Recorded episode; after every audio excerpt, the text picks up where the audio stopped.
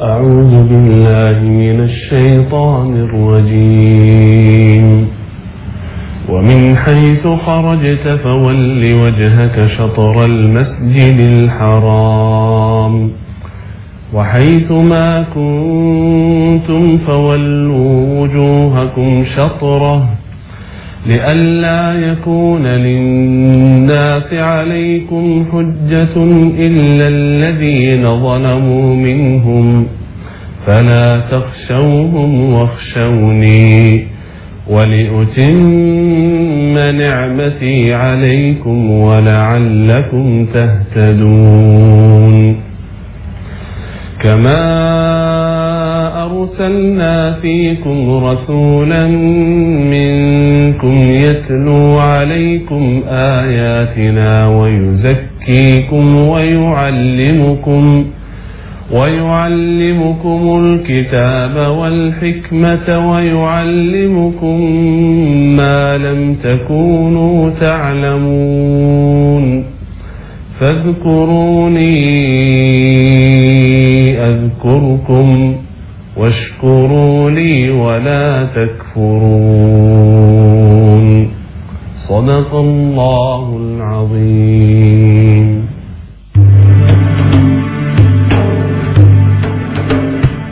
Bismillahirrahmanirrahim Assalamualaikum warahmatullahi wabarakatuh Pemirsa yang dirahmati Allah Hari ini saya dilahirkan ya 35 tahun yang lalu Alhamdulillah Ya buat pemirsa yang belum nyiapin kadonya buat aneh Eh boleh juga itu. Yang aneh kasih nomor rekening deh. Tidak menerima kado tapi menerima transferan. Transferan doa aja dah. Ya doain saya istiqomah Panjang umur Sehat Jauh dari penyakit Ya. Dan rukun rumah tangga. Mudah-mudahan juga anak-anak saya menjadi anak-anak yang soleh, soleha Menjadi hafiz, hafizah Santren mudah-mudahan dalam keadaan yang seberkah-berkahnya Pembangunan lancar, makan santri juga jalan Pengajaran juga kemudian berlangsung dengan tertib Dan mudah-mudahan semua amanah anak-anak saudara di tangan saya Dan di tangan seluruh guru-guru di Darul Quran bisa diemban dengan baik. Sebelum kita mulai dan kita sudah mendengar tadi bacaan dari Syekh Muhammad, saya minta dibacakan suatu fatihah untuk saya yang hari ini uh, dilahirkan oleh ibu saya 35 tahun. Terima kasih buat keikhlasan saudara semua membacakan suatu fatihah. Ini kembali lagi kepada saudara semua.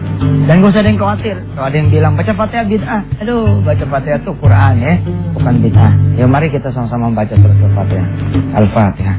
A'udzubillahiminasyaitonirrajim. Bismillahirrahmanirrahim. Alhamdulillahi Rabbil Alamin Maliki Yawmiddin Iyyaka na'budu wa iyyaka nasta'in ihdinas siratal mustaqim siratal ladzina an'amta 'alaihim ghairil maghdubi 'alaihim waladdallin Rabbighfir lana wa liwalidayna Pemirsa yang dirahmati Allah, hari ini kita belajar tentang uh, malu.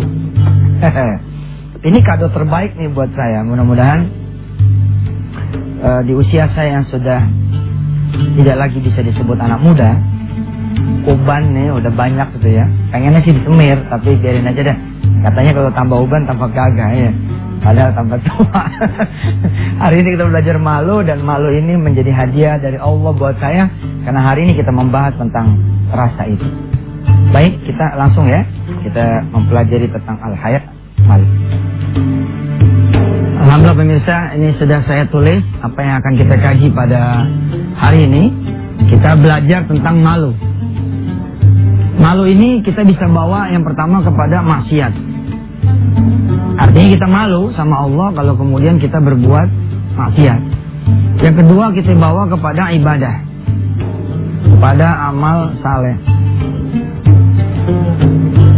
Kok malu urusannya apa sama amal soleh? Ya, kita malu dikasih pagi tapi tidak sholat duha gitu.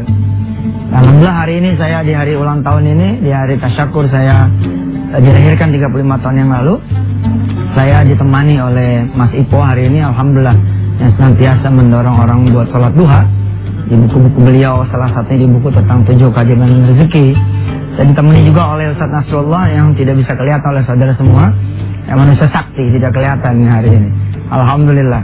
Ya dibawa kepada ibadah dan amal soleh. Malu tuh. Malu udah dikasih tidur ya, enak gitu. Eh, subuhnya kesiangan. Coba tuh. Yang pertama dilupakan oleh saudara saya dan kita semua ketika kita kemudian tidur adalah Allah Subhanahu wa taala. Nah, ketika mau tidur ada rasa malu nih kita kalau sampai nggak bisa bangun malam. Baik, kita bahas dulu hadisnya ya. Ini ungkapan dari Rasulullah sallallahu alaihi wasallam. Ani bin Mas'ud radhiyallahu anhu qala qala Rasulullah sallallahu alaihi wasallam. Dari Ibnu Mas'ud Rasulullah bersabda, "Inna mimma adrakan nasu min kalamin nubuwatil ula Sesungguhnya yang paling sering dibicarakan oleh para nabi-nabi terdahulu sebelum Nabi besar Muhammad SAW artinya dari mulai zaman Adam sampai zaman Nabi kita Muhammad Sallallahu Alaihi Wasallam ya yang dibicarakan adalah apa? Ih yang dibicarakan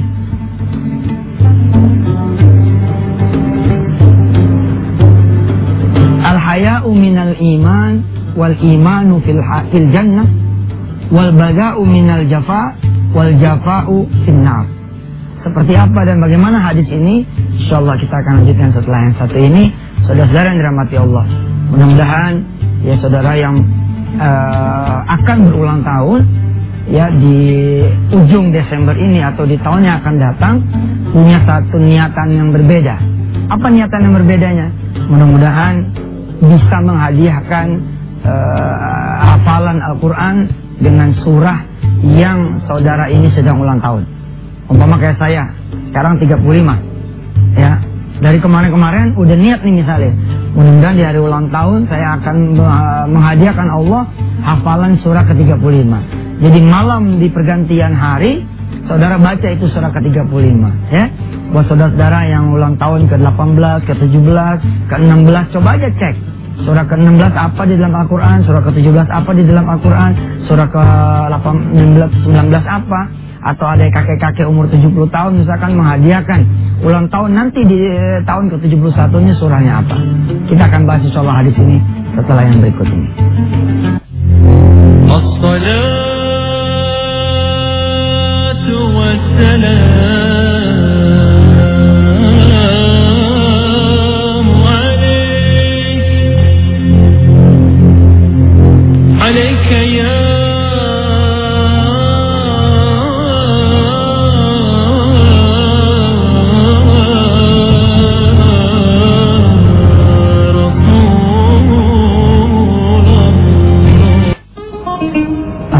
Pemirsa masih bersama saya Yusuf Mansur di acara Wisata Tian TV.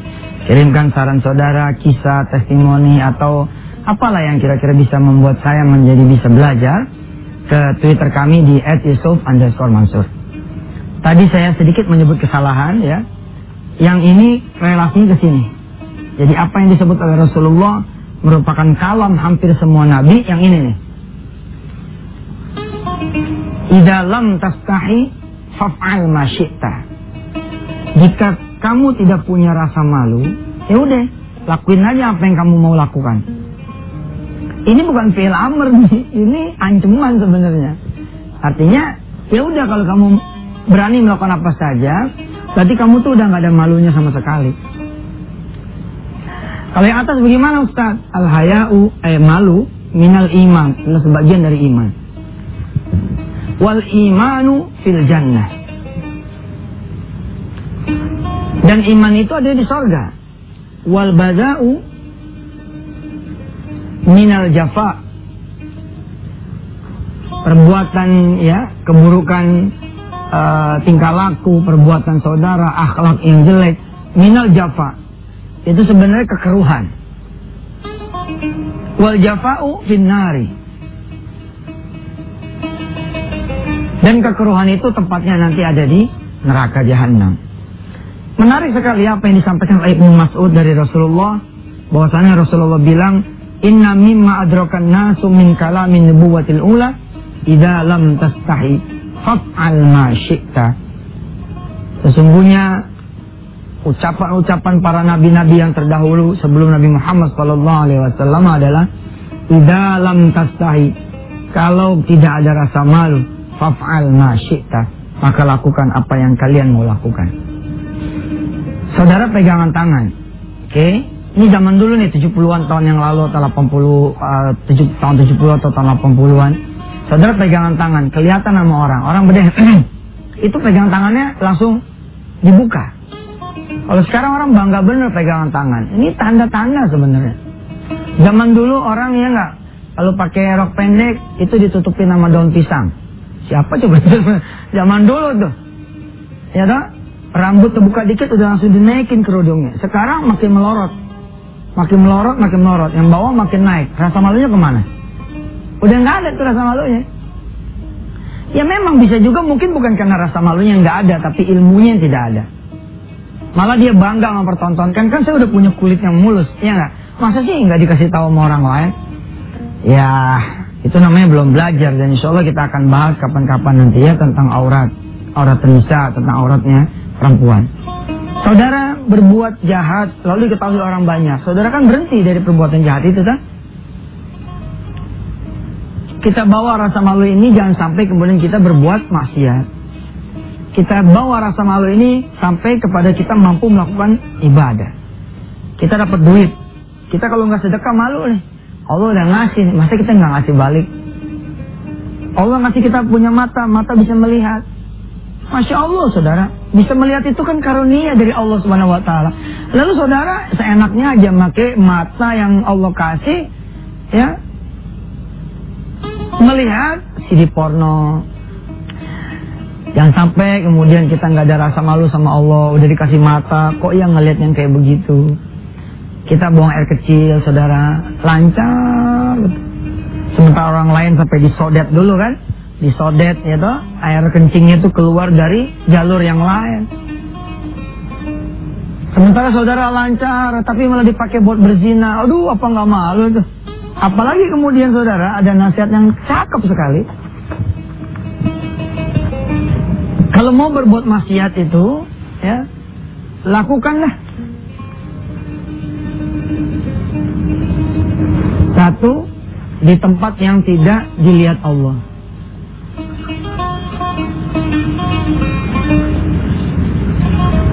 Di tempat yang tidak dilihat oleh Allah. Gimana coba tempatnya tidak kelihatan sama Allah?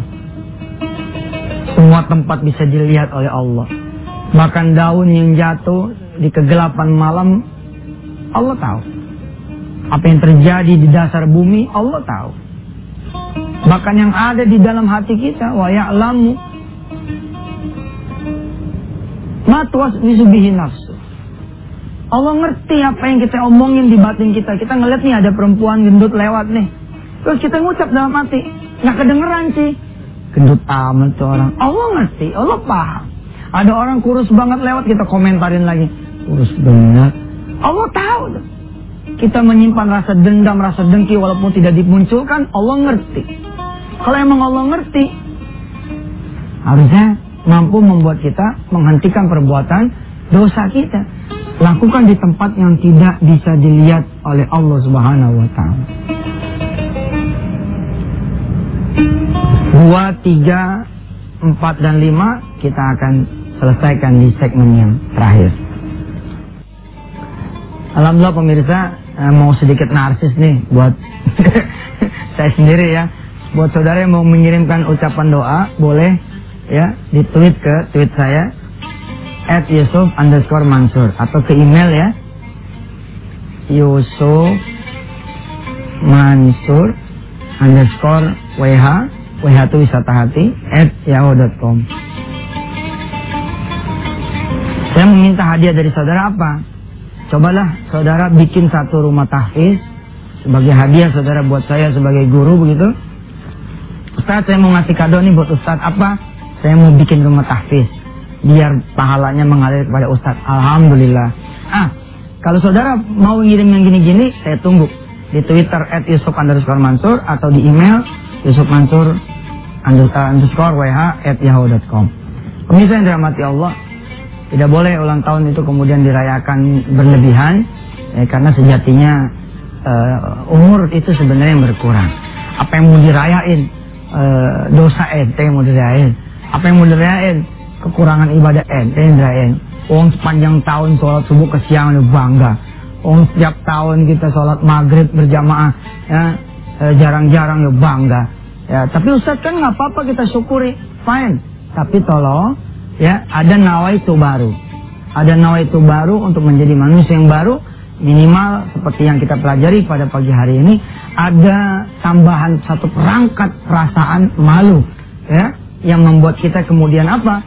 Yang membuat kita kemudian bisa, ya, menghindari maksiat dan bisa kemudian meningkatkan ibadah dan amal saleh. Pemirsa yang rahmati Allah agaknya saya tidak punya cukup waktu untuk membahas tentang empat yang lain. Ini kita akan bahas di e, tayangan e, minggu depan insya Allah kalau memang Allah kemudian mengizinkan. Yang pertama ini ajalah yang saudara pegang dulu ya. Satu, boleh melakukan pekerjaan maksiat, pekerjaan dosa di tempat yang tidak dilihat oleh Allah. Saudara kalau sudah megang ini bahwa Allah maha melihat, rasanya masya Allah. Ke mana-mana nggak pakai kerudung, nggak pakai jilbab. Aduh, Allah ngelihat nih saya nggak pakai jilbab. Untuk pemirsa-pemirsa yang sekarang ini sedang tidak pakai jilbab dan melihat tayangan ini, saya minta maaf kalau kemudian jadi gelisah. Tapi bagus lah, coba aja lah, mulai mulai dulu rasa gelisah. Jangan jangan sampai malah kita aman. Kita aman ke mana-mana, nggak pakai jilbab, ke mana-mana kemudian e, berbuat maksiat, ke mana-mana berbuat dosa. Anda sudah apa e, masuk ke tempat perempuan yang bukan muhrim juga bebas. Nah, nih semua bisa dilihat oleh Allah karena itu tidak ada tempat buat kita berbuat maksiat karena kita malu kalau sampai dilihat Allah dalam keadaan kita berdosa. Bisa. Kita berdoa kepada Allah Subhanahu wa taala dengan doa supaya kita wafat dalam keadaan husnul khatimah kita panjang umur di dalam ketaatan ya dan kesehatan kita meminta juga kepada Allah amal soleh yang diterima oleh Allah Subhanahu wa taala. Pemirsa yang dirahmati Allah yang di ulang tahun yang eh, kesekian barangkali masih kesendirian, masih sepi, masih belum berjodoh saya doakan mudah-mudahan pemirsa semua bisa menemukan jodohnya yang saleh atau salehah. Buat saudara-saudara yang pulang ke rumah masih tidak ada tawa seorang anak, tidak ada tangisan seorang bayi karena mungkin belum punya anak setelah berumah tangga sekian lama. Saya pun Yusuf Mansur mendoakan saudara-saudara semua mudah-mudahan di ulang tahun pernikahan saudara yang ke depan, di ulang tahun saudara yang ke depan, mudah-mudahan Allah sudah menghadiahkan saudara anak keturunan, insya Allah bisa saleh dan salehah. Yang ekonominya sedang surut, mudah-mudahan, mudah-mudahan Allah jayakan. Yang penting jangan lupa, adain rasa malu, munculin rasa malu, dan pelihara rasa malu. Insya Allah mudah-mudahan Allah malu membuat kita susah, Allah malu membuat kita tidak berjodoh, Allah malu membuat kita kemudian utangnya banyak, Allah malu membuat kita punya bisnis jadi ancur-ancuran, sedangkan dia adalah maha hebat, maha kuasa, maha memberi, maha hebat uh, dalam memberi rezeki dan seterusnya. Bismillahirrahmanirrahim. Allahumma salli wa sallim mubarak ala sayyidina Muhammad wa ala ali sayyidina Muhammad. Allahumma inna nas'aluka al-huda wat tuqa wal afafa wal. Ya Allah kami minta petunjukmu ya Rabb. Di urusan apa saja di urusan kami. Al-huda, petunjukmu ya Rabb. Petunjuk dalam berdagang, bekerja, berusaha, bayar utang, jodoh, anak, turunan, dan agamamu. Petunjuk supaya bisa bangun malam, bisa, sholat duha, supaya bisa bersedekah. Wal afafa. Wa ma inna nasakal huda wa tuqa. Wa tuqa eh adalah ketakwaan. Kami minta kepadamu ya Allah jalan-jalan buat kami bisa menjadi orang yang bertakwa. Wal afafa dan kesehatan yang sempurna. Wal ghina dan kecukupan ya Rabb. Mudah kamu kabulkan doa kami. Rabbana atina fid dunya hasanah wa fil akhirati hasanah wa qina adzabannar. Wa adkhilna al-jannata ma'al abrar. Ya Aziz ya Ghaffar ya Rabbal alamin. Sallallahu alaihi wasallam Muhammad wa ala alihi. Alhamdulillahi rabbil alamin. Terima kasih sampai ketemu lagi. Wassalamualaikum warahmatullahi wabarakatuh.